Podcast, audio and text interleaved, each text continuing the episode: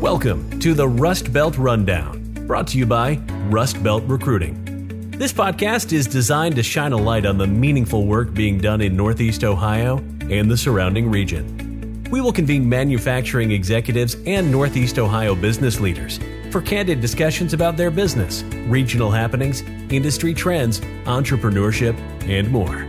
Now, let's get running on the rundown. Welcome, everyone, to episode 24 of the Rust Belt Rundown, a Rust Belt recruiting production.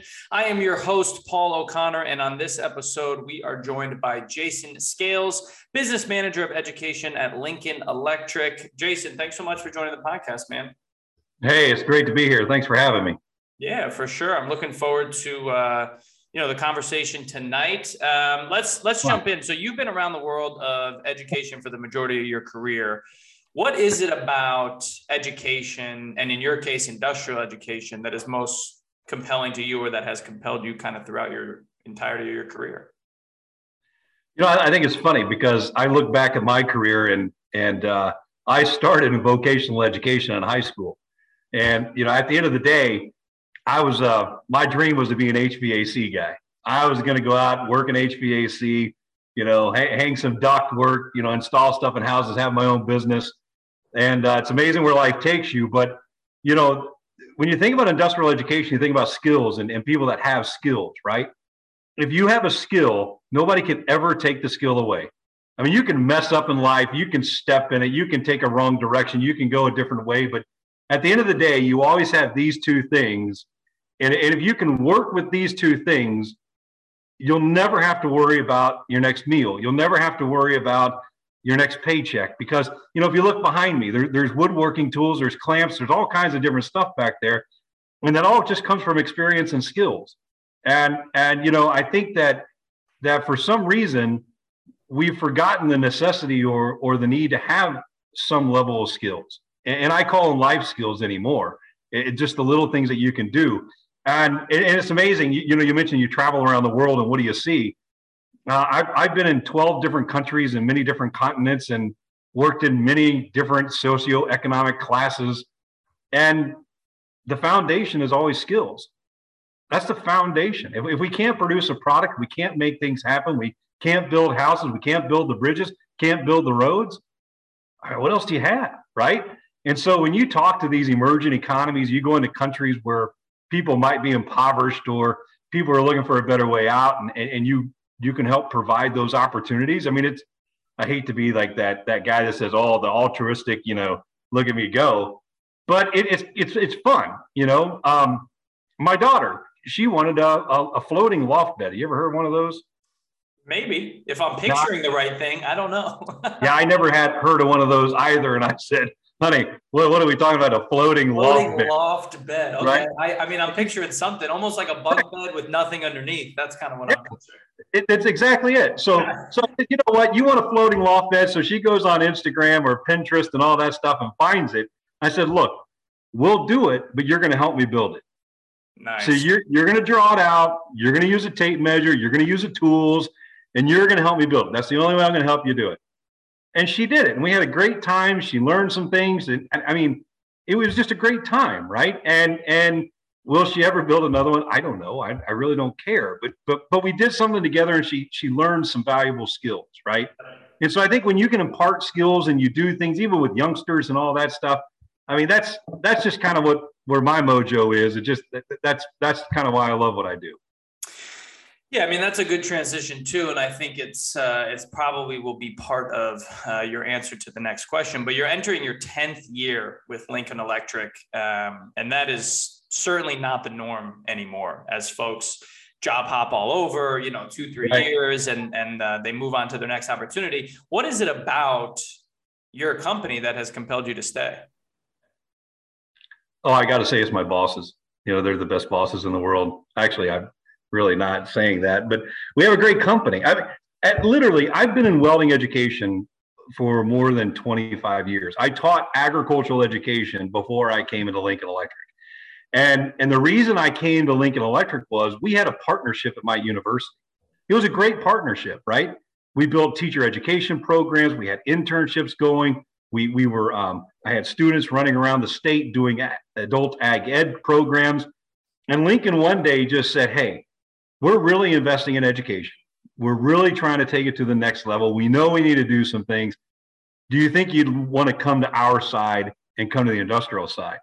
And I was like, "Oh man, you know, I got well, I got four months off a year. can we make good. this happen, Lincoln? Right? You know, they said no, we can't make that happen. I said fine, whatever. You know, we'll we'll come on over.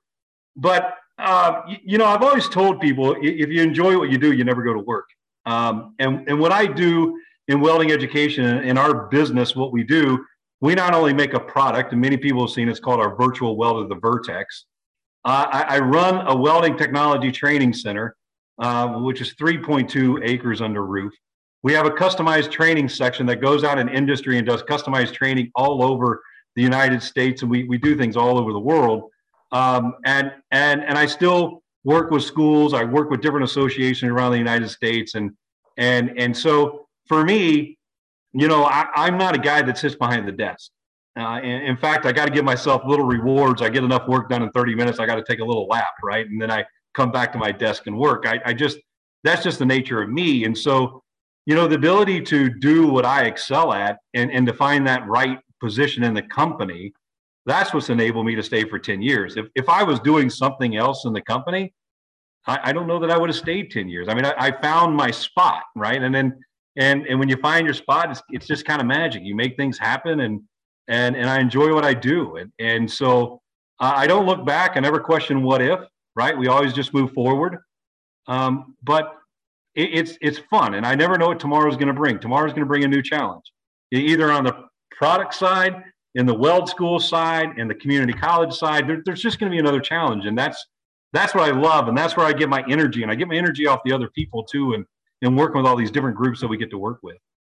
Man, I love it. That's a uh, that's a great answer, and you started with your bosses, and I think that's true, right? People don't leave roles or spots they leave managers they leave management they leave bosses right and yeah. and, and i think that's uh so that's great you know that's that's fantastic yeah, well, go ahead you know, when I when I said that, it, it's amazing. It's it's uh, you know, we do have great bosses at Lincoln Electric, and I'll t- and I'll tell you one thing: we all have a common goal. From the board of directors down, the vision behind education is driven also by our board of directors. So it's not a far stretch for me to say, I'm going to go work with Skills USA. I'm going to go work with World Skills.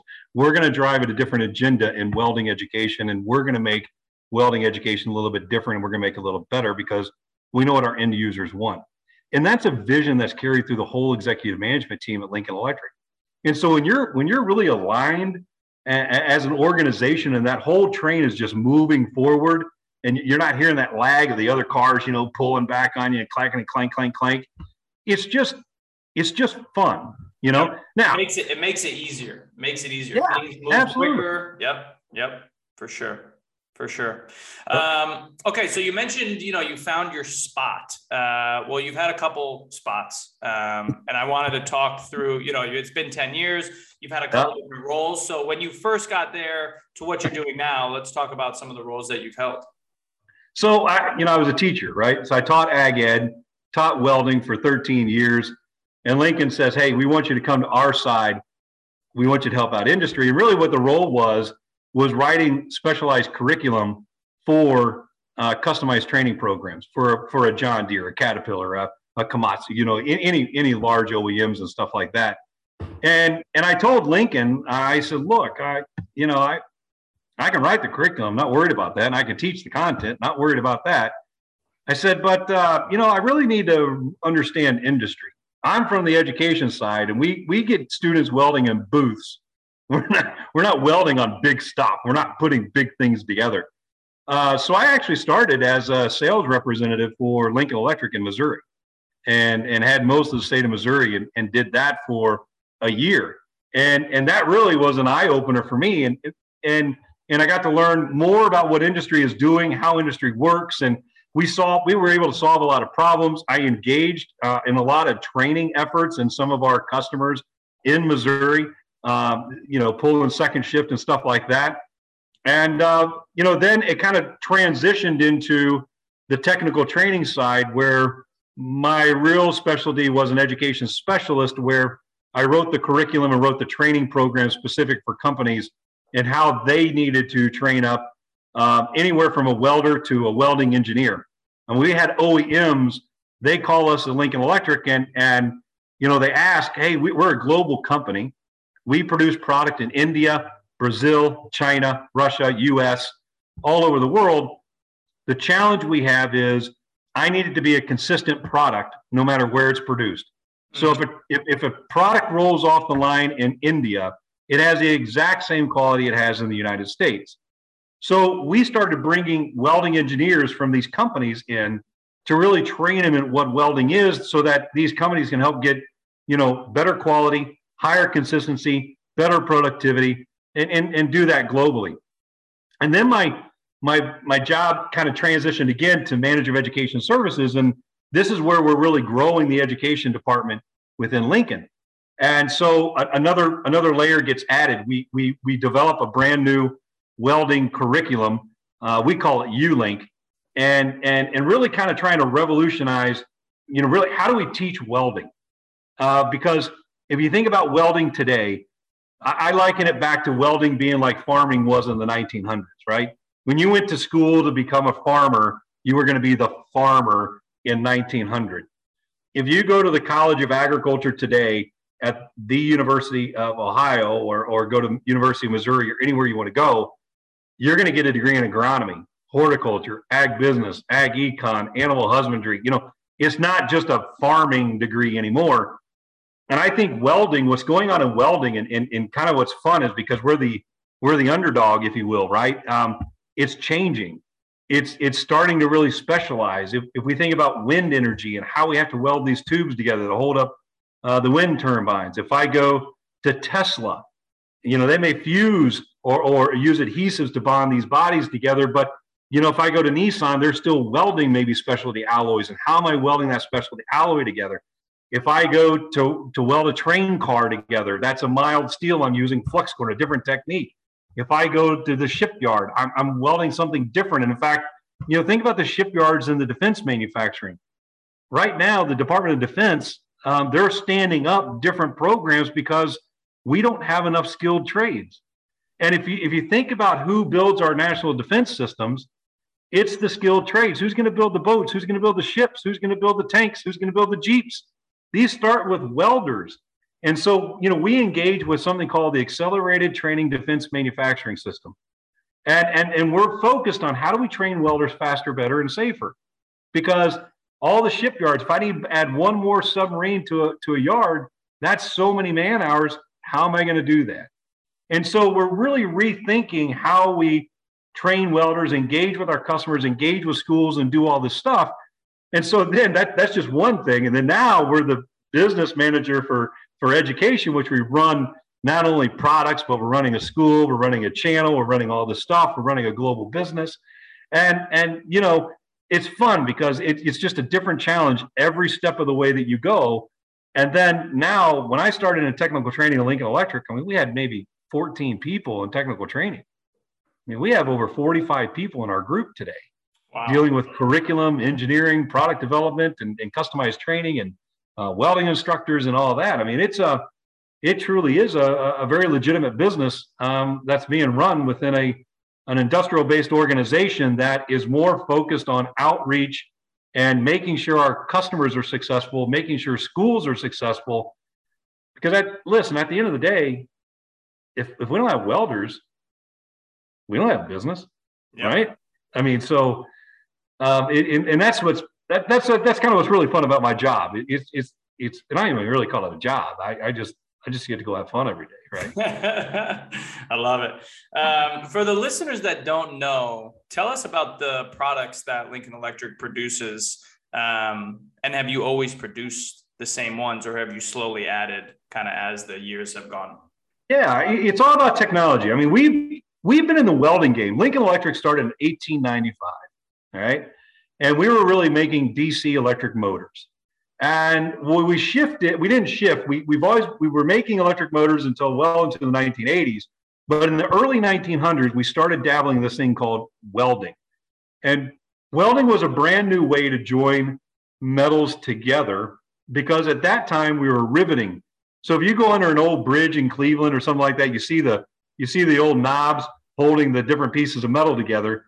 Those were riveted, and that's how we joined those materials back then. Well, we got into welding, and and and and a funny thing was in 1917 we got a call from the U.S. Army and said, "Hey, we've really heard about this thing called welding. We think we can use it in the European theater because World War One's going on right now.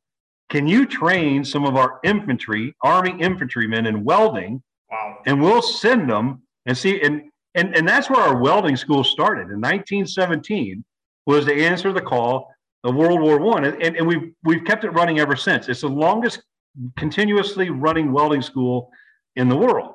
Wow. And uh, that's unbelievable. And so, yeah, so you, you think about the technology we had back then. It's old DC rectifiers. You know, it's, it's just kind of that that straightforward welding equipment to what we have today, where we have inverter-based technology that's really computer controlled, and you know we can control every aspect of the arc and the MIG welding, and and we have different modes of metal transfer. We have different ways that we can weld stuff, and you know I can show you videos today. The coolest thing, one of the coolest thing we're doing, and I talk about all the time, is we're 3D printing metal parts. It's right? insane that technology. It's wild. Right. So, I mean, we can actually 3D print an engine block for an OEM, have every little channel, all everything machined out on this thing, deliver it to the OEM. Basically, we say if it fits in a microwave, we're flat out not interested. I mean, we print big stuff, right? And and when when you take people to that additive manufacturing, you show, show them what we're doing with robotics and the technology that we have in welding today, using the various different kind of metals and materials that we're using it's it's fascinating, and and the metallurgy that goes into that, the material science that goes into that, the computer programming that goes into that. I mean, how do you control that robot so you get a very consistent part all the way around? And you know that's what I mean about technology in welding today and what's going on. It, it's not that you just go grab that old stick electrode and you're just going to shove electrode in a weld joint and make it work. I mean, it there, there's a lot going on in welding today, and and and that's where the, the, the industry is really starting i'm not going to say shift we always will need welders we always need those hand tactile welders that, we've needed but the need for welding engineering technologists is just really taking off the people that can hit the hit the floor in manufacturing take those technologies that we're developing adapt them then for the manufacturing space and get them adopted on the floor so we can produce product faster safer and better right and that's the magic about what we do at Lincoln Electric. So I'm going to shift and, and come back to a couple questions because I think it just makes sense to ask now. But how do you see AI continuing to affect the manufacturing industry as a whole, let alone welding over the next 10 years? And then, yeah, uh, yeah, let, us start there because I mean, you just mentioned it, right? I mean, you know, 3D printing yeah. did not exist, what, 10, 15 years ago? Well, so we're actually going to start using technology to make to make people better at the jobs that they do. Let me say it that way because I don't believe that AI is going to remove people out of the workforce, just like robotics doesn't really displace a worker in the manufacturing position. It shifts the skill set in which they have to have.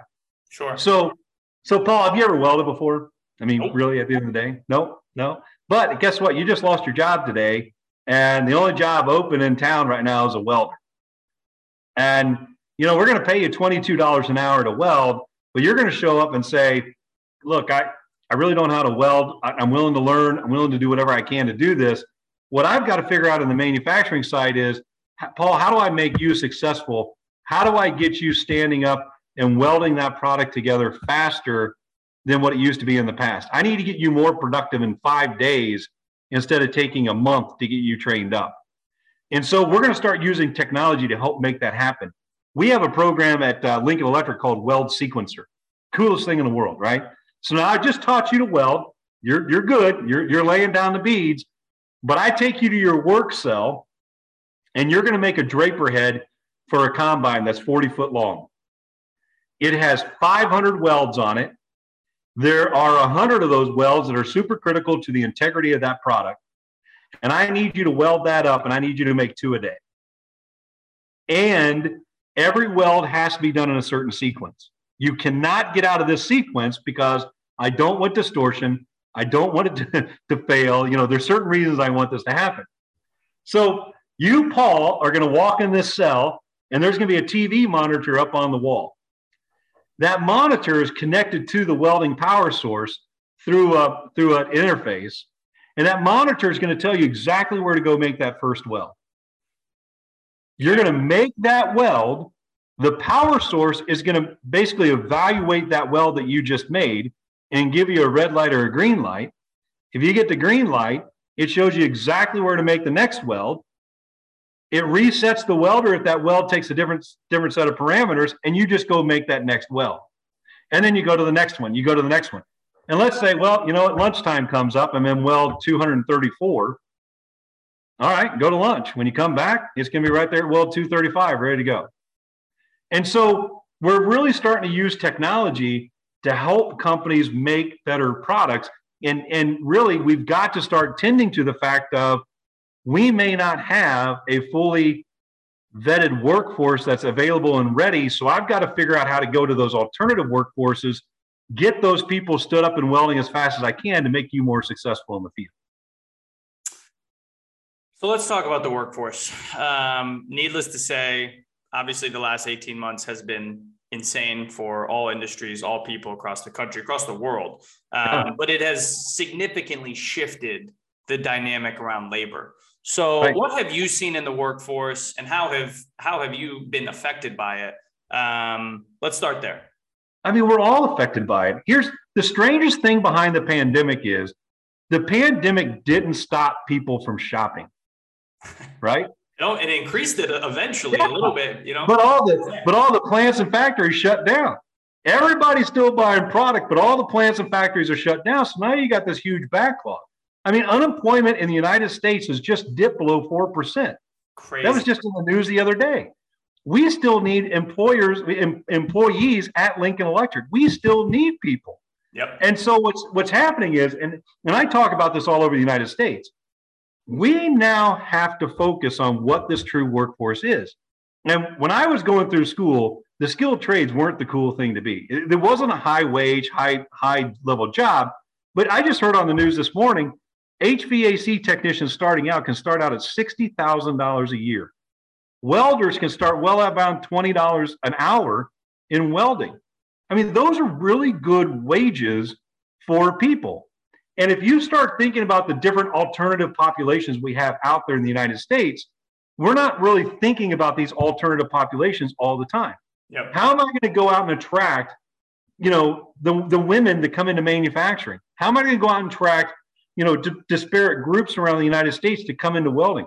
We we now have people trickling in the United States, if we agree or don't agree, but we need to make them a valuable piece to the workforce. Yeah. How are we going to train them up and make that happen? What about incarcerated people? If we have incarcerated people coming out into the workforce, how do I make them a valuable part of the workforce? Because if I give them a meaningful way of life, if I give them a meaningful wage, they're less likely to go back and be a repeat offender. And, and we're such a ripe opportunity now to really kind of reset that narrative behind not only how do we attract people to, to manufacturing, but how do we go after all the different population, different subgroups. And that's what I love about the DEI conversation. The DEI conversation is not about one group or another group. It's about all those alternative populations we need to go after. And they need to have an equal opportunity to get trained. And that's where the community colleges are engaging, the trade schools are engaging. We're engaging with workforce development boards. We're engaging with all these different groups because everybody's going to go find their little niche to find their way into the workforce.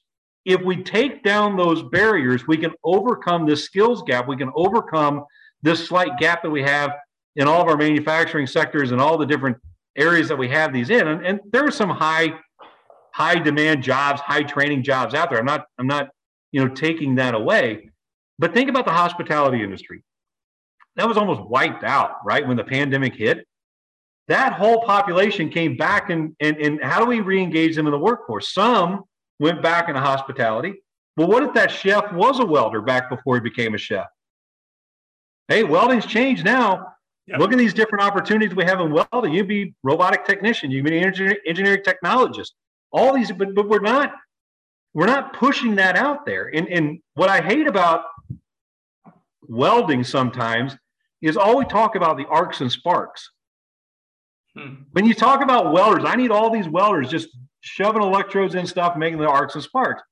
I still need quality control people. I still need certified welding inspectors. I still need the engineers. I still need the line foreman. I still need the robotic guy. I still need a programmer. I need an IT person. I mean, it's all these different functions into the welding industry that we forget about, but we only celebrate the welder right here and talk about that. And so I think we need to change that narrative and really open people's eyes to the fact of really what's going on in all these different subsectors of manufacturing and everything else. Well, there's definitely a need for manufacturing as a whole, and then pick, you know, like you said, welding. People just don't know, you know, like just like you said, when you say when when to the if you ask the average citizen, hey, welder, what's the first thing that comes to mind? Someone's going to say mask on, sparks flying, building a bridge. Which great, that's true. That's not false. That's true. But to your point, there are now 10 people surrounding that one person that this is a whole nother ecosystem, right? So there's an education process and need to the general public.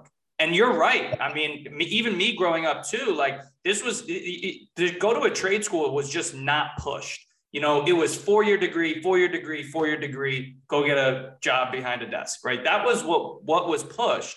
And so I do think in the next 10 years, we're going to see a dramatic shift for a variety of reasons um, that that's for a whole nother podcast about yeah. college and costs and all that. But I, I agree. I think there's a need for it.